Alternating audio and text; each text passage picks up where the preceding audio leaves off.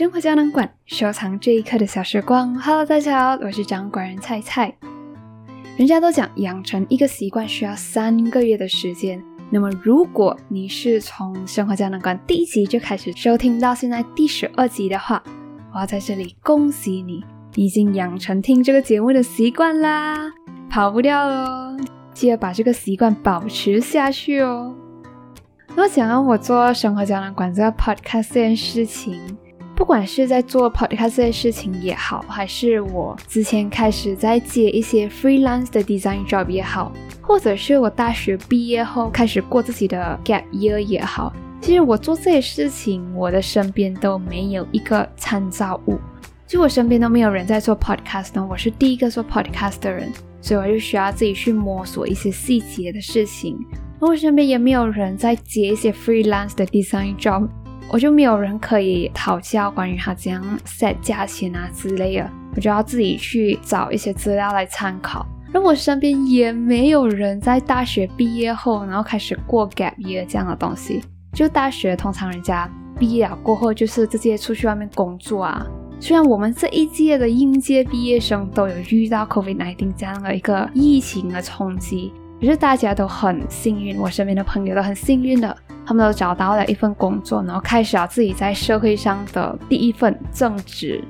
反而是我，我环顾四周啊，我是没有看到我身边有谁是啊有这种 gap year 的。反而是我自己就没有开始工作，反而是在摸索和探讨自己要去的方向。我在这里也很感谢我的爸爸妈妈，他们没有逼我一定要出去做工赚钱之类的，他们也很相信，也很鼓励我去做那些我喜欢的事情。如果你现在过的生活也是属于那种身边没有参照物的情况下的话，可能你会觉得很彷徨、很无助。可是我要跟你讲，不要担心，这种情况越是这种彷徨无助的情况，是不是其实更能让我们活出自己，做那些不止独特，还特别有意义的事情？那么这一集的生活胶囊馆，就让我们来聊一下那个耗时一辈子做的事情，就是跟随热爱去成为自己。那么通俗一点来讲的话，就是做自己。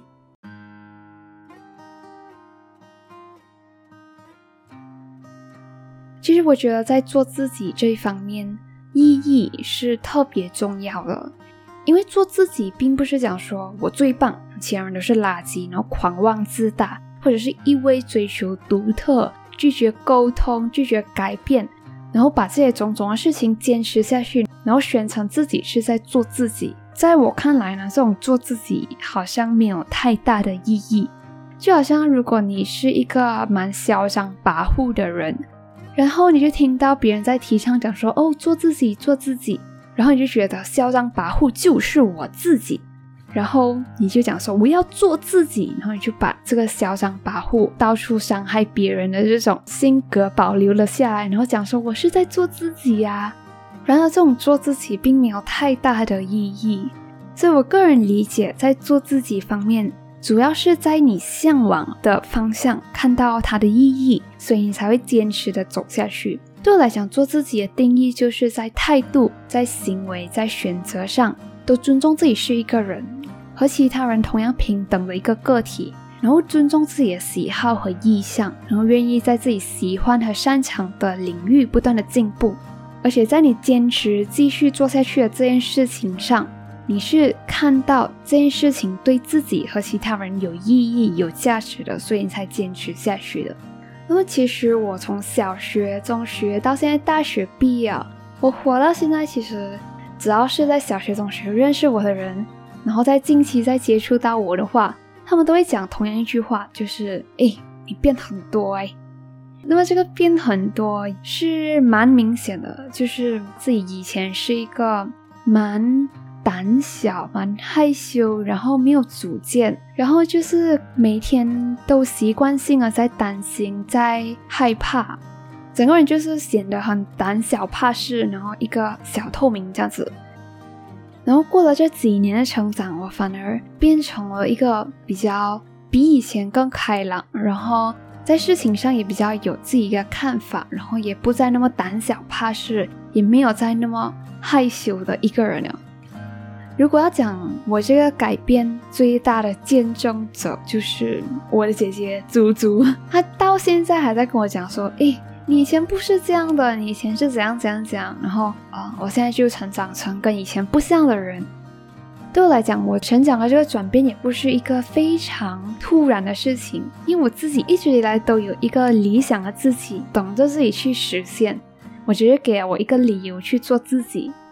其实我是在差不多中学的最后一年，Form Five 那一年才开始有在意识到，讲说现实中的我自己跟理想中的我自己其实是有一段距离的。我在之前一直做的事情，其实并没有把我跟理想的我之间的距离拉近。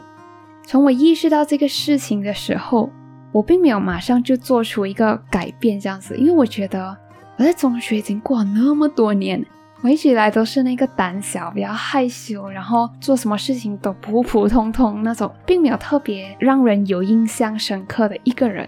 如果我突然要做这些改变的话，我觉得。我朋友会觉得很不习惯，很突然吧。然后我自己也会觉得讲说，呃，有点太突然了。然后我就还是继续保持着以前的我。然后主要最大的改变的 timing 是在我上了大学的那一段时间。因为我去大学的时候是我我一个人自己去的，就我身边的朋友他们都没有去那个学校读，所以在那个学校上大学对我来讲是。身边的朋友是新的，然后环境也是新的，然后我就给了我一个理由，讲说，既然这是一个谁都不认识我的一个地方，这样我就可以去成为那个理想中的我自己，然后大家也不会觉得很突然，可能会觉得，诶，我本来就是一个这样的人。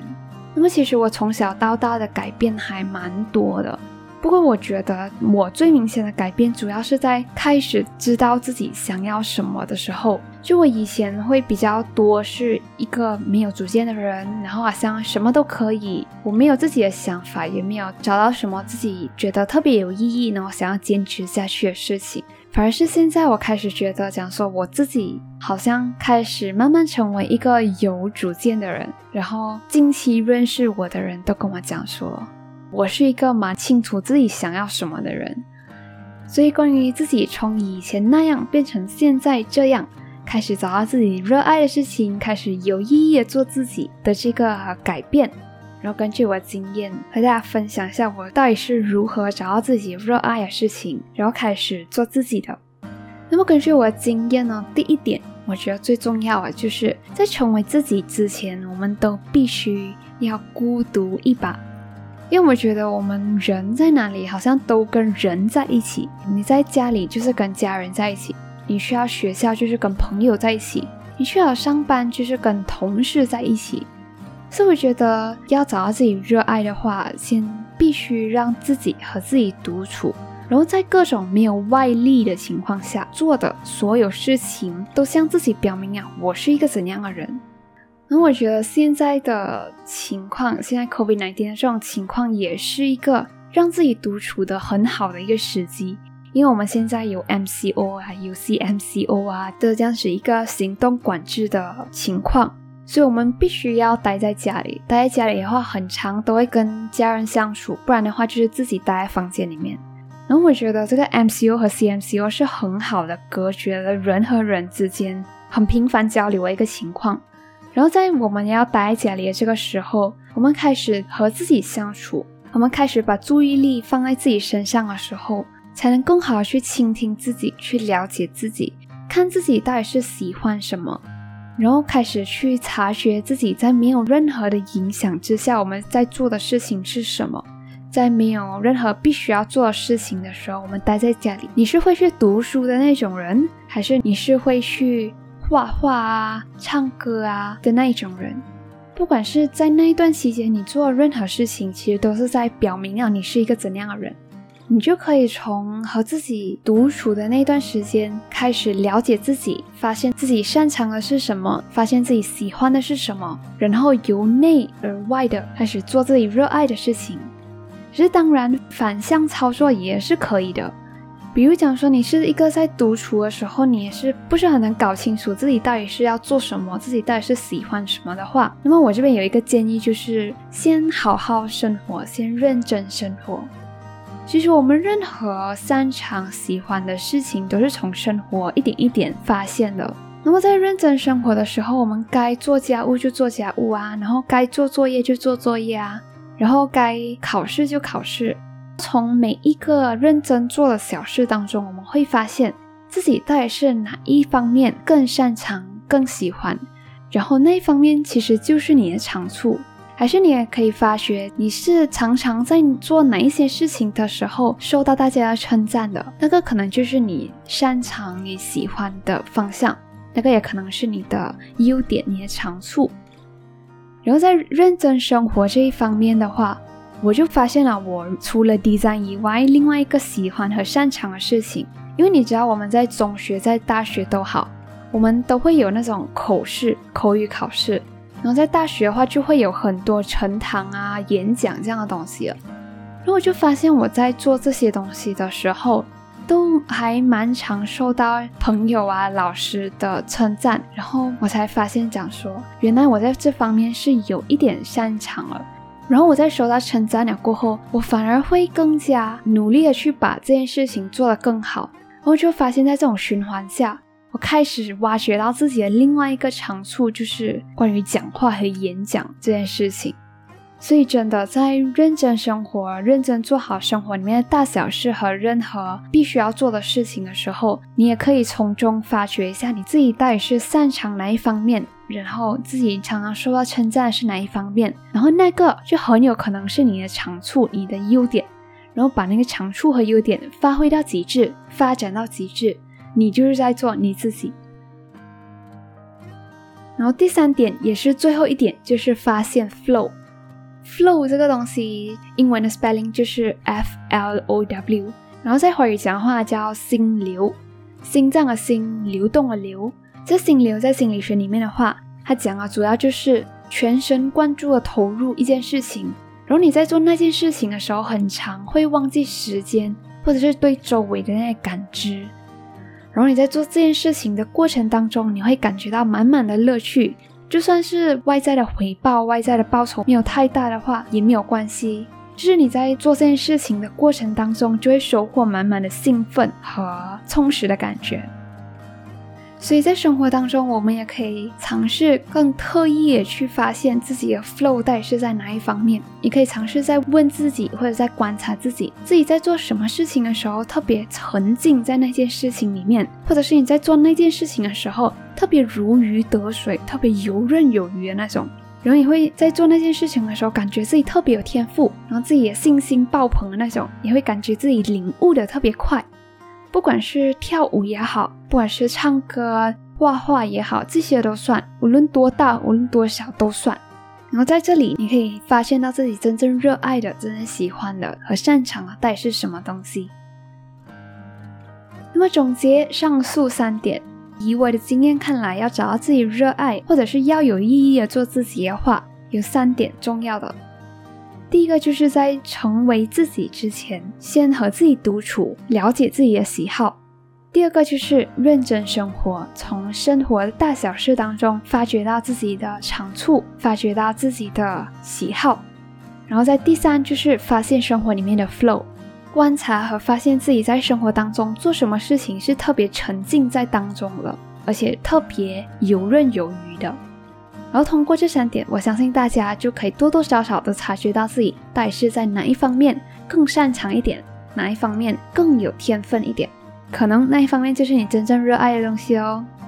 那么总的来说呢，其实只有我们自己知道怎样才是对自己最好的。比如我现在，如果是以你的角度来看我的话，其实你就看到我是在做 podcast 而已。其实我不只是在做 podcast 而已。我在做 podcast 这件事情上，其实我就已经把我好几个爱好、好几个热爱的东西综合在一起。比如我喜欢写自我成长和自我探讨这一方面的内容，然后我也喜欢讲话，就是你们现在在听到我在讲话。然后我也喜欢做设计，然后在 podcast 我也每一集在设计这一集的封面。然后我在做完整个 podcast 下来。我又写了我自己喜欢的内容，我又讲了我自己写的内容，我又做了自己喜欢的设计。所以其实，在我把我这个 podcast 上线给大家听到之前，我就已经感到很满足了，因为我是在做自己喜欢的事情。所以，当你开始跟随自己的热爱，开始做自己的时候，你会发现所有一切的事情都变得非常的不费吹灰之力。因为喜欢，因为热爱，所以你会感觉到有一股很大的力量在支持你自己，然后你就会发现所有你需要的资源、你需要的知识都在那一刻涌向你。而且你开始发觉到自己热爱的东西，开始做自己热爱的东西的时候，其实你做自己擅长的东西的时候，它是能给你自己底气的。所以不要浪费生活，开始去发现那些你喜欢又擅长又有意义的事情。我相信大家都能在自己热爱的领域成长成更好的自己了。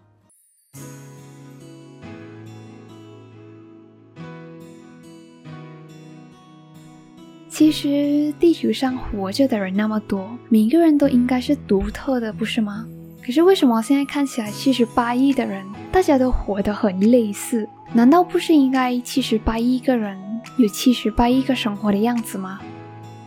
中国有一个叫古典的专家，他是这样子说的：如果你要判定你应不应该去做某件事情的话，你就想，当不确定性来的时候，不管是好的不确定性还是不好的不确定性。当他们来的时候，你会觉得这件事情依然值得的话，就去做吧。所以，我希望在听完这一集 podcast 的你，能够在受现实因素最少的限制里面，最大的跟从自己的内心，做的下一个决定，下下个决定，下下下个决定，下下下下个决定，都是发自内心，做自己喜欢、擅长而且有价值、有意义的事情。希望你晚年回望生活，都是满腔的热爱。不枉自己在世间走一遭，让人间值得，生活值得，因为你值得。谢谢你又花时间认真听完一集的生活胶囊啦！如果你喜欢这一集内容，欢迎在我们 Apple Podcast 上给生活胶囊馆打星写 review，让更多可能喜欢生活胶囊馆的人发现它。或者你有任何的反馈和感想，也欢迎私信生活胶囊馆的 Instagram Moment Capsule Gallery，都会被看到的哦。生活胶囊馆收藏这一刻的小时光，让生活因你的热爱发光。那我们下个星期再见喽，拜拜。